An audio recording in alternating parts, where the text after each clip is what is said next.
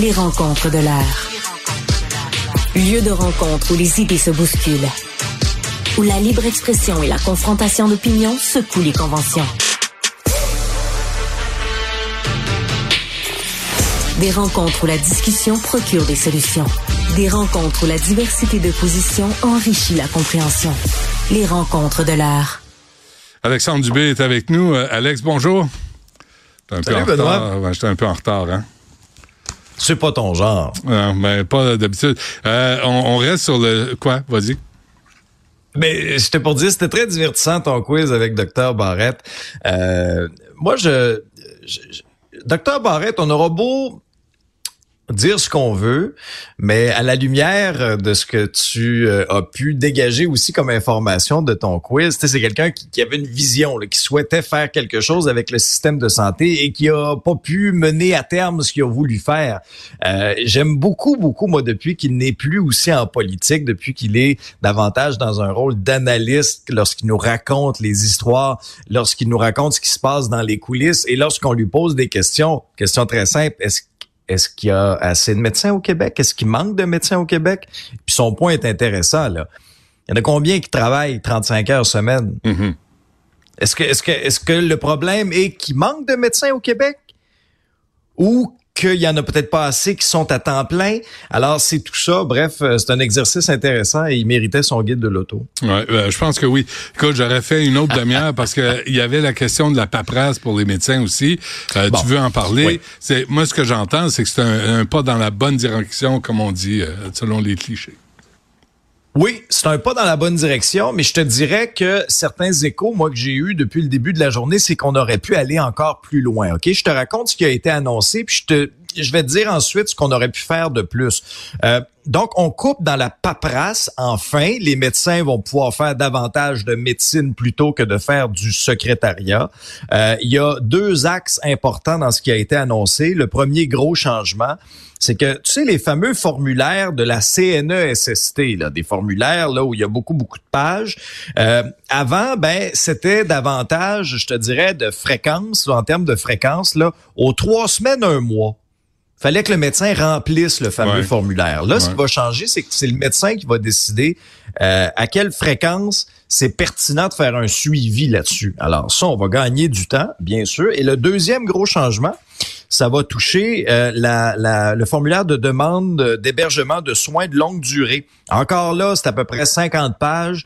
Euh, de formulaire. Là, là-dessus, il y, a des, il y a des changements. Les médecins n'auront plus à remplir ce, fameux formulaire-là. Et ce qu'on risque de gagner, nous, en bout de ligne, aussi comme patients, c'est qu'il y a 138 000 rendez-vous médicaux de plus par année qui pourraient être donnés. Mais là, je me dis, on est allé là pour la CNESST.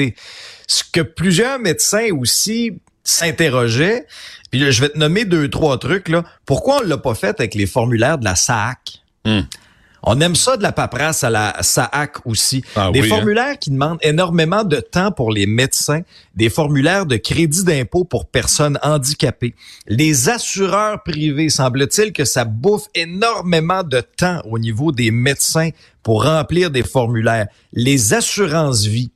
Les entreprises qui demandent un papier médical à chaque absence là, d'une journée ou deux parce que les gens ont la grippe, là, ça aussi, ça engorge le système de santé. Alors, c'est c'est multifactoriel. Oui, c'est un pas dans la bonne direction. Hmm. Puis là, ça s'est fait en collaboration avec la Fédération des médecins omnipraticiens du Québec. Benoît, il n'y a pas une mise en demeure ah, envoyée là-dedans. Ça s'est fait en collaboration. ça devait être une belle collaboration. C'est, tu reçois une mise en demeure par tes nouveaux amis, ça va bien. Mais regarde, le résultat final, c'est ce qui nous, ce qui nous intéresse. Hein? Puis, 138 euh, 000 rendez-vous. Mais, mais, mais, il y a tout, il y a, tous ces gestes-là là, dont tu viens de parler, toute la paperasse inutile, la bureaucratie futile. Il me semble que là, ah, s'ils sont sur un élan, allez-y au, allez-y à fond. Là.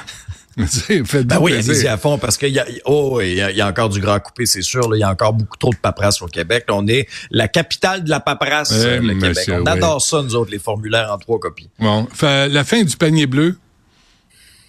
La fin du panier bleu. Est-ce que le panier bleu est sur le respirateur euh, artificiel? Ben, en tout cas, à entendre les propos de Pierre Fitzgibbon, il a déclaré ça à Radio-Canada. Euh, on va décider du sort du panier bleu dans les prochaines semaines. Euh, pourquoi il est sur le panier bleu? Ben, euh, pourquoi il est sur le respirateur artificiel, le panier bleu? Ben, je te dirais qu'avec cette annonce-là de l'apparition du fleur de sur Amazon, il y a 36 PME d'ici. C'est pas des petits noms, là, Marcel, Adrien Gagnon, euh, sac magique. En tout cas, il y en a quelques-uns. 2000 mhm. produits certifiés pratiqués au Québec qui vont faire leur apparition sur Amazon. Mais le problème avec le panier bleu, Benoît, c'est que ça a été mal présenté dès ben le départ. Souvenez-vous l'intention derrière ça. On était en pandémie. On voulait encourager l'achat local. Puis là, ben, le panier bleu, au début, nous a été présenté comme une espèce de, vitrine de produits. Mais le problème, c'est qu'au départ, c'était pas un site transactionnel. Ben non, c'est ça. C'était un annuaire. C'est bottin téléphonique. Distribution consommateur. Tu sais, tu, tu te ah, ton exemple est bon. Tu, tu regardais. Oui. tu me rappelles des souvenirs. Ben oui, tu sais. Mais, mais c'est une perte de temps. Alors qu'Amazon, tu le fais, boum, tu le commandes, il te le livre. Tu sais, s'il y a des entreprises québécoises qui peuvent en profiter, je suis désolé, mais tant mieux.